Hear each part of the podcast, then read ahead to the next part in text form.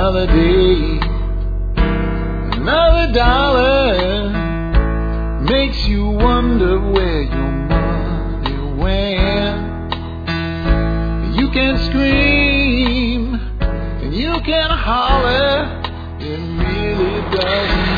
Hi, this is Jack Spirko with another edition of the Survival Podcast. One man's view of the changing world and the changing economic times and the things that we can do to live a better life.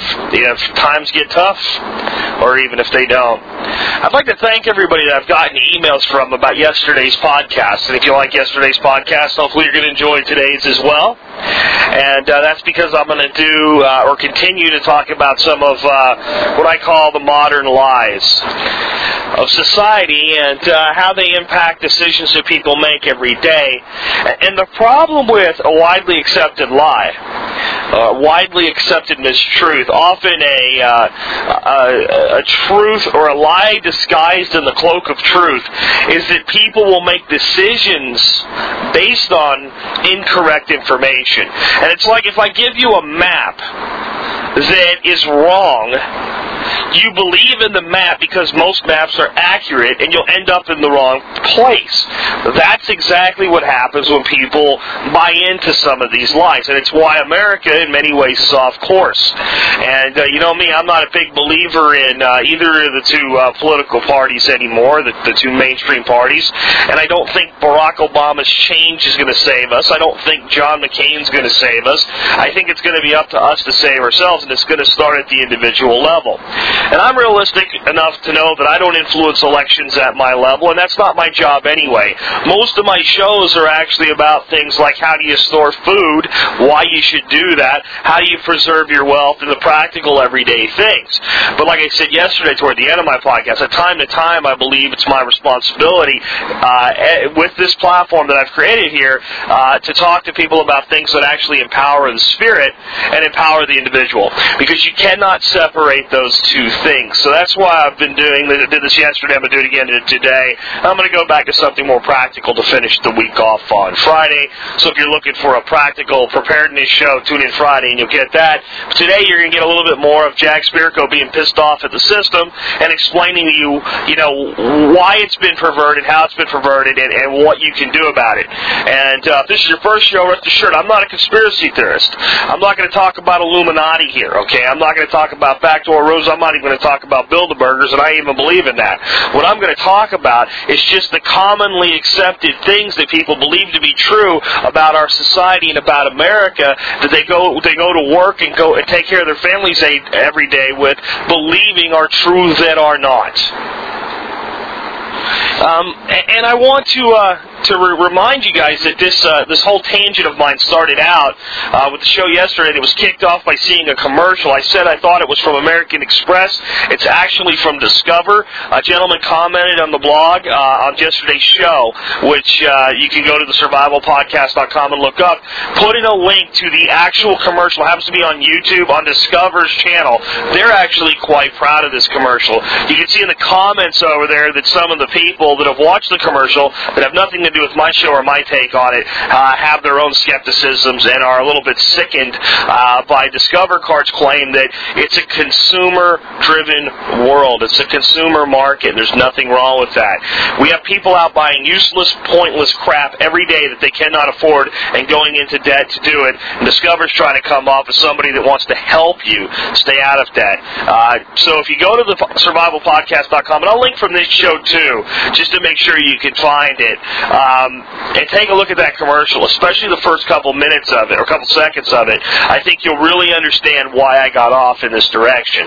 So again, to uh, and the gentleman that posted that link calls himself Dr. Gonzo, Dr. Gonzo, uh, and he's a, a, moderator over at the Zombie uh, Zombie Hunters Forum, and I'll give you I'll give them a link out of this show as well. Uh, that might be a forum you, if you're into survivalism and preparedness, you really want to uh, check out. I haven't posted there a great deal uh, just because I'm limited on time. I've, I've gone through though and, and, and skimmed threads and all. It's given me some great ideas. That's a good group of guys over at the ZombieHunters.org uh, site, so uh, I do recommend you check them out. So on to the topic of today's show. The first lie that I want to talk about today is that the government is supposed to solve problems. That that's the role of government in America to solve the problems of the people. Now, that that's another one of what I call a very seductive lie. I mean, if you walked up to just about any random American on the street today and said, "Do you believe that the role of government it should be to solve the problems of the people?" that you would get, "Well, of course. I mean, what other purpose is there for them?" Well, let's examine that question. Because that question will expose the lie. What purpose do we have for our government if it is not to solve our problems? Well, it's the constitutional purpose of our government. Our government was set up uh, and envisioned as something that had a system of checks and balances, three branches, and its purpose, defined constitutionally, was to provide for the common defense of the nation. In other words, to make sure that we were secure to provide for individual protection, to protect individual rights without compromising majority opinion. In other words, I should be able to do whatever I want as long as I don't prevent you from doing whatever you want, as long as what we both want to do isn't harming or killing somebody else. Oliver Wendell Holmes summed it up best when he said, quite simply, the right to swing my fist ends where the other man's nose begins. The government of the United States was empowered to uh, go into treaties with other nations for the purpose of commerce and trade and defense, not offense. Okay, the the United States was not put together with the intention of creating the empire that we have today. The six hundred billion dollars a year in military spending that we use to protect and preserve and promote our empire building. Okay? The United States government was simply designed and set up as a way that would allow for the protection of people who yearn for liberty to go about and conduct business on a day on a daily basis with each other and across the world. We were supposed to have commerce with all and alliances with none. That's directly from the mouths of the people that founded our nation. That's who we were supposed to be. So, if that's what our government is supposed to do, nowhere in there that I say to go out and solve your problem for you. I mean, I want you to just let's let's just be realistic for a second. Let's just think. Let's go back in time, 300, 400 years when people first started to come from Europe and land in this continent, and what their motivation was as they did that, and back to 1776 when the colonists decided to cast off the yoke of oppression from England and become an independent, sovereign republic of states. Okay? What was the motivation? What was the goal? Do you really see Thomas Jefferson, George Washington, you know, Samuel Adams, uh, Ben Franklin, all of these guys, you know, getting together in a room one day and saying, you know what?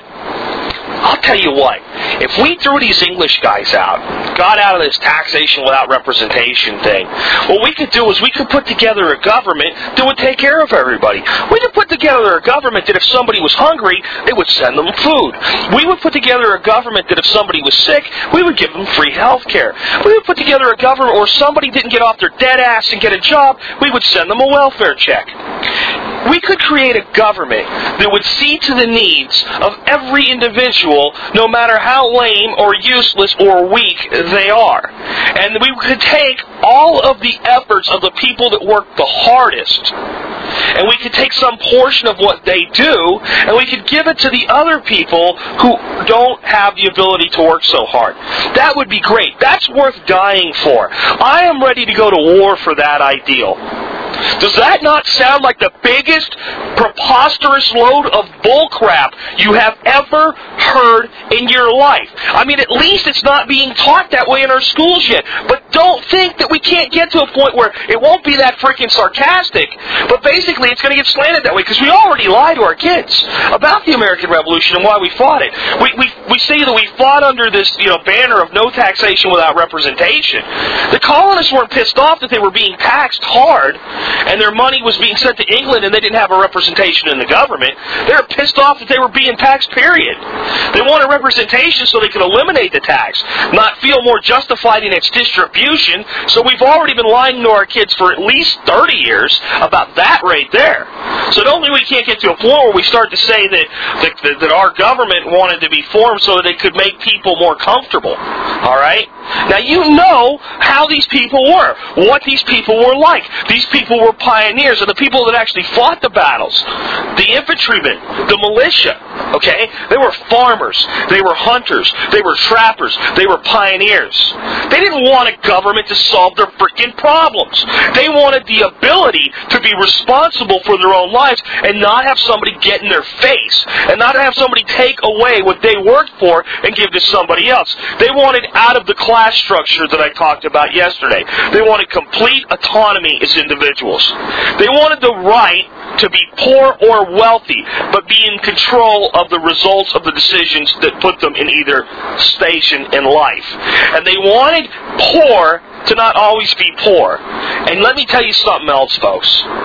They also wanted wealthy to not always stay wealthy. And that was the real problem with the class structure that we were looking to get away from when we broke away and created this new world.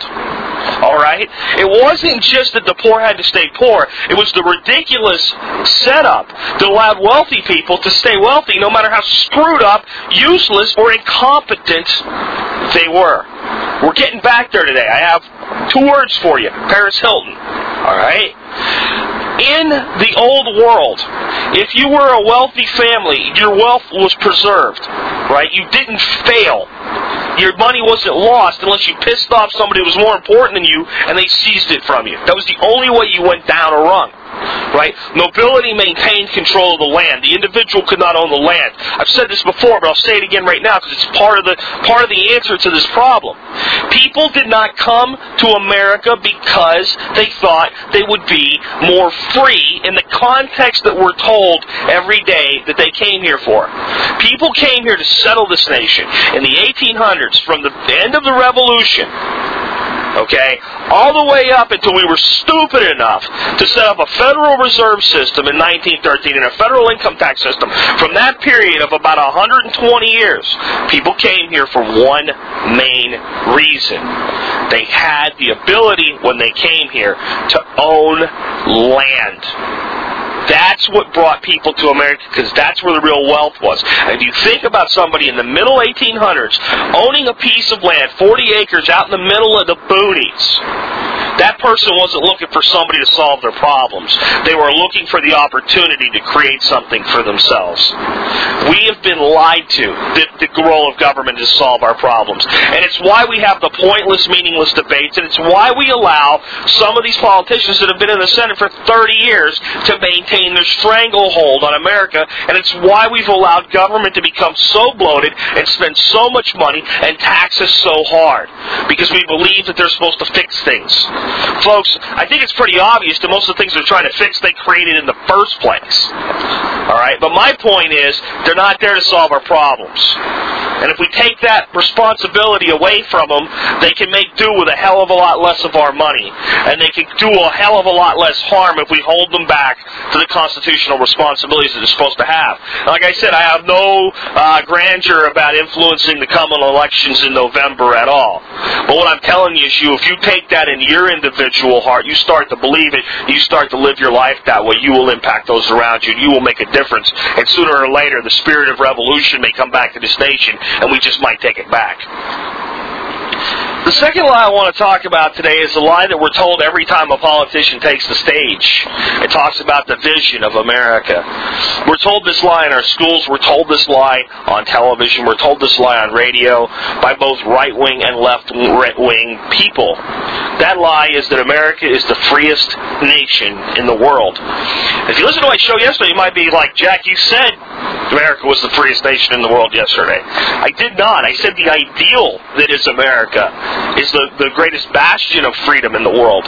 In other words, if we lived by the law of the land, if we lived by our Constitution, if we actually followed it, we would have the freest nation in the world. And that is still our guiding principle, and all of the things that they do to become oppressive and control and stick their nose where it doesn't belong fly in the face of the Constitution. And thanks to the Constitution, that effect has been somewhat limited, and we generally have a fairly free market over here, at least in the small and mid-sized business sector, as long as you don't want to get too big, right?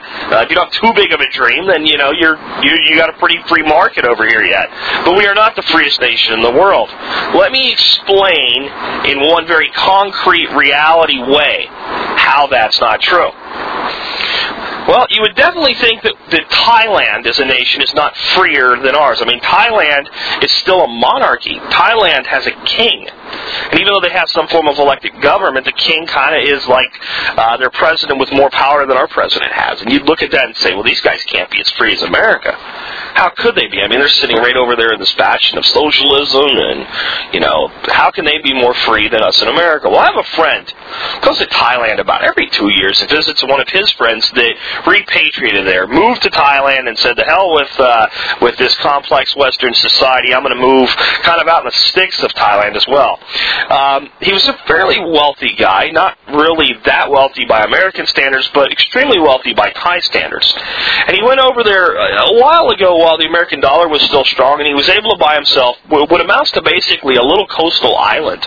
It's uh, several acres in size. I think it's like four or five acres, and uh, it's an island, but it's an island you you really don't need a boat to get to. You can kind of get there with a walking over a couple footbridges, and uh, so it's got electricity to it and all. But it was kind of tangled with mangroves and all things like that. Well, he cleared off big pieces of it and put in what looks a lot like a golf course if you were to go there, other than it's smaller and it's kind of laid out differently. And what it actually is is a disc golf course. It's kind of like frisbee golf, I think is what they call it, where you throw these different little discs. And I don't really know how this game works. I've never played it, but apparently it's pretty popular now.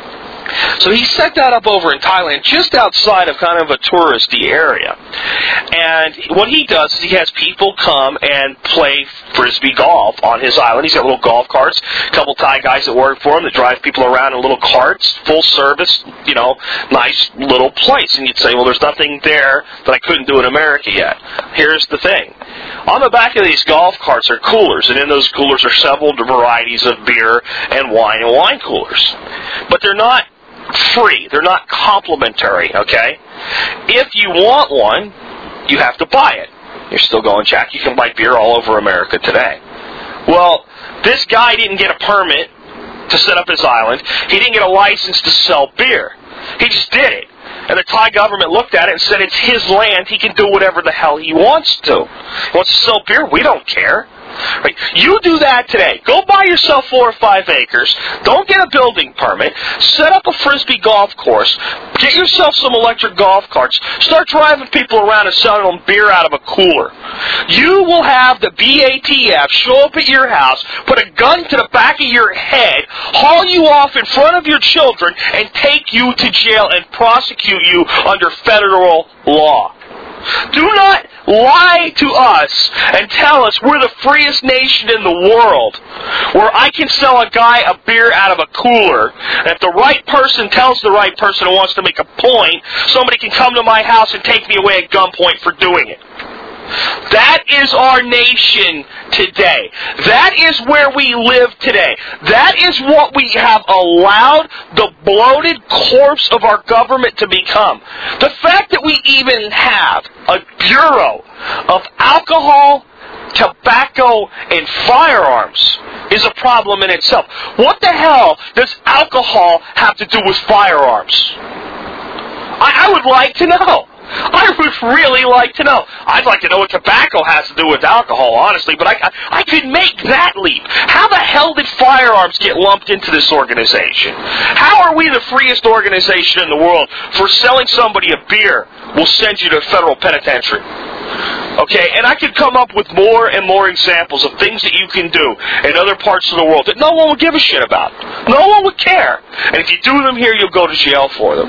If you do them here, you're in trouble for them. Okay? I mean, they're already trying, they, you know, this thing has been stopped, but I was told about this, uh, I, I don't remember exactly where I heard about this. I think it was from the You Can Survive podcast. Uh, it was where I heard about this on his podcast about small livestock.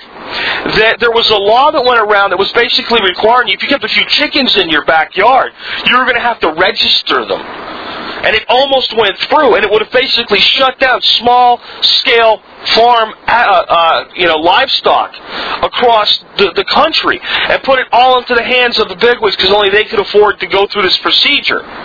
They go to Thailand, there's people with chickens running around all over the place. Now, yeah, sure, it creates a, a risk of bird flu, right? But when they had that risk, they went in and said, hey, no uncertain terms, we'll kill your chickens. We're going to get rid of them. We got to protect the public health. But you don't have to register a freaking chicken. You don't have to register a freaking rabbit this country, we almost got there. We, you couldn't even get close to that. If they did that in Thailand, if the Thai king came out and said that, a couple million Thai people would raid the, the palace, pull this guy in the streets, and tear him to shreds. They'd never get away with it. They almost got away with it here.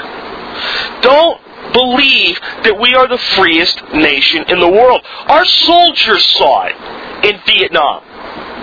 Our soldiers many of whom were African Americans and still being treated like crap, went over to fight for this country. Some along, you know, some of them volunteered, some of them drafted. And they went out in these jungles, these communist jungles, and they looked around and said, the communist jungle doesn't look any different than the Democrat jungle. Okay? They saw people living in these villages that were freer than they were. Okay? And I'm not saying that we should live exactly the way people live in that part of the country. I don't live there, I live here.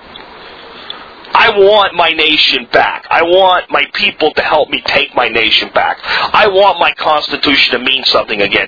I want a president that says the Constitution is just a goddamn piece of paper thrown out of office. Alright? I was with Bush on 90% of what he was doing until I had my falling out with the Republican Party. But when I heard the man said that, Okay, that's when he was done for me. That's when the Republican Party was done for me. Because when when he said that, his own party should have stepped up and said, "Hey, hey, hey, hey, no, but no, this is the nation we live in today. Don't believe that we're the freest nation in the world because it's just not true. And I bet there's countless examples that could be given of things that you could go to these other nations that are considered to be oppressive and do them and have no problems with them. And if you do them here, you go to jail for them. And the average person has no issue with. I mean, don't get to extremes like, well, you know, pedophilia is legal over in some of these countries too. Well, first of all, I don't think it really is. I think it's, it's kind of like people are bought off for it or something. Uh, but that's not what I'm talking about. I don't think the average person gives a damn. If I set up a business and part of it is you want to have a couple beers while you're, you're here, I'll sell them out of my cooler. I don't think the average person cares. I don't think the average person has a problem with it. You go down to Mexico, go out on some of these beach excursions. That's what they do. They don't have liquor licenses. Get out of here. All right. So again, just don't believe this lie. And, and when you hear it, ask yourself how much liberty we really have and how much liberty we've really lost. And ask yourself if you're satisfied with that. And ask yourself, even if this were the freest society in the world, if it's free enough. It doesn't really matter if somebody else is worse. All that matters is, are we free enough? And my answer to that question is no. Now you're going to love the next lie. Because you're going to hear this lie from the Democrats and the Republicans. You're going to hear it a lot in the next 60 to 70 days as we go up to the election. That lie is we need to spend more on national defense. Now, a lot of people that are kind of of the democratic persuasion in this country are real they don't want us in war they think the democratic party is the anti-war party i'm going to try to leave individual politics out of this as much as I can, but there's no better example of this than Barack Obama right now. People see Barack Obama as the end the war candidate. But Barack Obama doesn't want to end warfare. He doesn't want to end U.S. driven warfare. He wants to end the war in Iraq. Because I think he says that because it's what people want to hear right now. He's for massive escalation of the war in Afghanistan. Now, now I'm not going to say whether that's a good idea or a bad idea. It's your decision to make. My only point is, if you're anti-war, with the exception of a defensive war, then you want your face out of everybody else's business. You don't want to be going out trying to impose our will on other parts of the country or or other parts of the world. or you understand that we need to do that. You're you're not maybe pro-war, but you're willing to go to war in that capacity. You either are or you aren't. You can't be this lukewarm. Well, that's that's a bad aggressive war, and this is a good aggressive war. I'm sorry. You either are or you aren't. Okay, pick one, and that's that's all we need to do.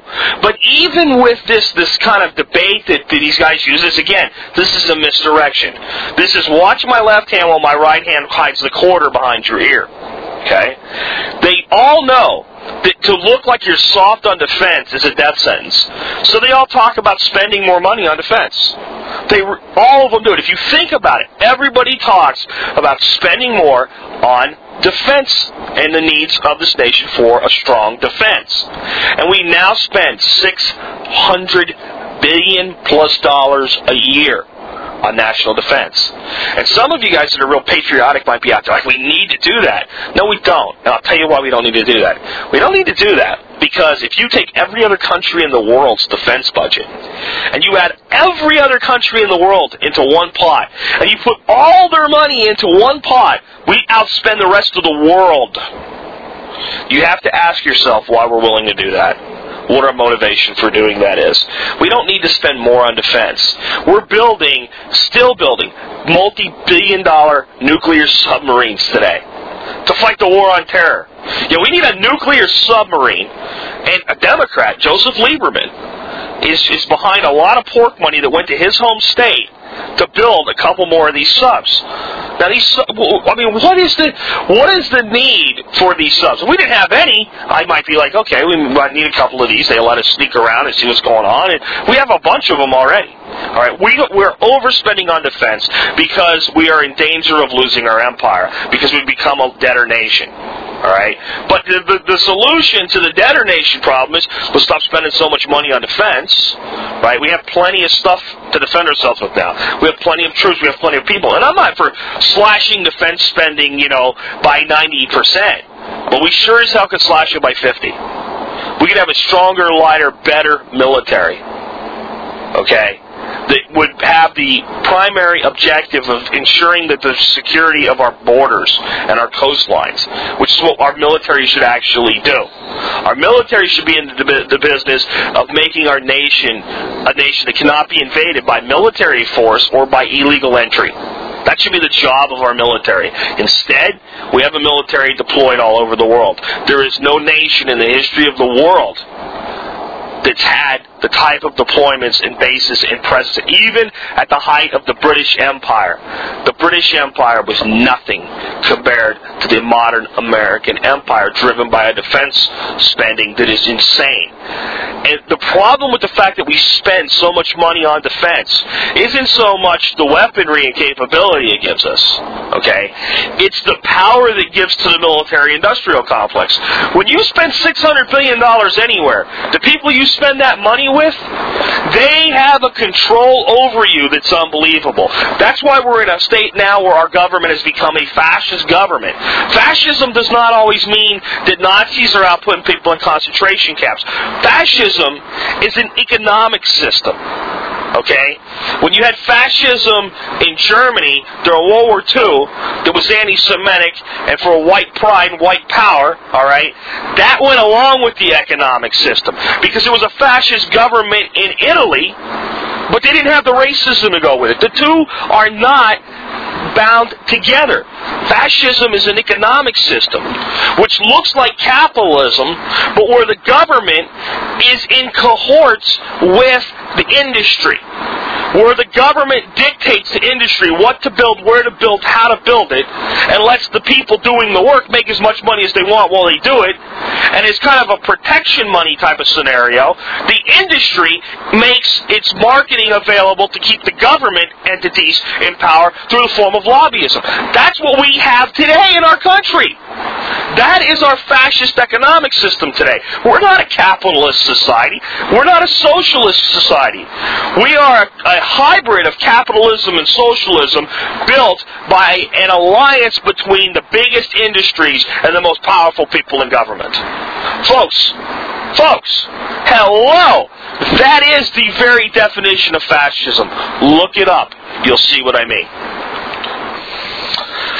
Well, we're kind of from uh, going into the uh, military spending back to the economy here. So while we're at the economy, let's look at another lie, kind of out of this governmental uh, world and, and back into just mainstream America every day. This lie is that it's normal for the cost of living and for prices in general to rise, to go up over time. So it's completely normal that it costs a lot more to drive to work, own a home, go to school, uh, heat your house, cool your house, all the other things that we do every day. It's completely normal to even to pay an employee to have to pay them more money for that number to always go up. And the reason that it's easy to sell that lie today is because it's what happens. And it's what's been happening for almost the entire last century. All right? And anybody that remembers when that didn't happen is dead now. Okay? Because anybody that was alive for more than a couple years while we were on a gold standard with currency in this country, is true, 100% backed by gold or silver, is dead. All right, there might be some people that kind of remember it, remember the end of it, right? But when you, if you talk about somebody that lived for 20 or 30 years as an adult in that type of an economy, they're all dead just because no one lives to be 150 years old. So that lie has been, re- been reinforced by false manipulation of our currency. There, there's a couple ways to deflate this lie. Number one, back in 1935, the United States quarter, made out of 90% silver, okay, bought about a gallon of gasoline. Today, the silver in that quarter will buy still at today's prices roughly a gallon of gasoline. That's the most inflation driven commodity in our marketplace. All right. Gas goes up so fast they took it out of the consumer price index, right? And went to core inflation because they said, well, well, gas goes up and down so much. I mean, we can't can't make that part of inflation. And even though everybody needs it, everybody buys it, and it's a major expense for everybody, we're not going to consider it part of right. So we've already seen that the the, the very act of having a real currency so perfectly hedges against inflation, even with the runaway expense that we've experienced recently, that quarter still buys the same thing simply because it's made out of something real instead out of something fake. All right, that's number one. Number two is, if that's true, then how do you explain economy of scale? And what I mean by economy of scale is that when the VCR came out, right, when I was a little kid, we got first VCRs. They were like five hundred dollars, and, and again, five hundred dollars didn't buy as much in 1976, right, as it buys today. So that was more of this fake currency than it was. But just leave it at 500 bucks. Today everybody's into DVDs, but for a long time, I mean, even into the 90s, a good VCR was a couple hundred bucks, right? But then as like production went way up, before there were even DVD players, you started seeing VCR selling for 30 or 40 bucks. DVD players started to get popular; they were selling for five, six hundred dollars a unit. Right today, you can go out and buy a simple DVD player uh, at Walmart for between twenty and thirty dollars, and if you're really smart, you can probably get one right around nineteen bucks. It doesn't have a lot of features, but it's a DVD player. It does as much as the first ones that were five hundred dollars did. Why? Because when you go into mass production of something, the cost per unit to produce it declines. Well, just about everything that we buy fits that mold, even housing. We mass produce housing today. You know, we don't custom build every home in America. We've been mass producing housing for over a century. But yet the cost of housing keeps going up and up and up and up and up. Part of that is because of the underlying value of the land. But go look at construction costs alone. Just look at what, if you already owned the land, you had all your permits, you paid all the red tape off, and all you had to do was have a home built, three bedroom, two bath, two car garage, not taking not taking material into account, just labor. Well, the labor rates you know gone up almost as much as the overall housing rate has in those uh, 35, 40 years. All right, because that's the way our, our society works today. But that's not the hallmark of a well-run and well-ordered society. And I got this from a book called Rich Dad Poor Dad by Robert Kiyosaki. I remember reading the one line when when uh, Robert asked his rich dad, well, isn't it normal for prices to go up? And he said, well, not in a well-run and well-ordered society. They should go down. That challenged everything that I knew about economics up to the point that I read that. It changed the way I think about money. That had more of an effect on me than all the other lessons in that book because it was the one thing that I was completely sure was true that turned out to be a lie.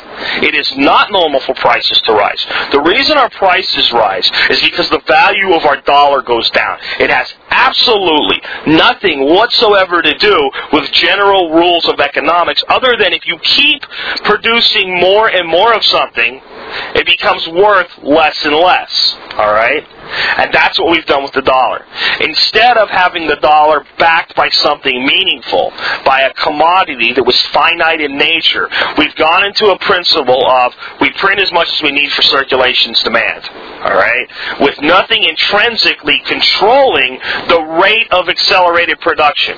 That's made our dollar worth less and less. Again, it's like splitting a stock without issuing more shares to the people already holding them. It would be like you owning a thousand shares of Exxon, that Exxon hitting $150, Exxon splitting the stock in half, doubling the total number of shares that are out there to bring the price down to $75 to spare investor interest, but to leave you sitting with a thousand shares. Okay? You now went from having $150,000 to $75,000 overnight. Bam!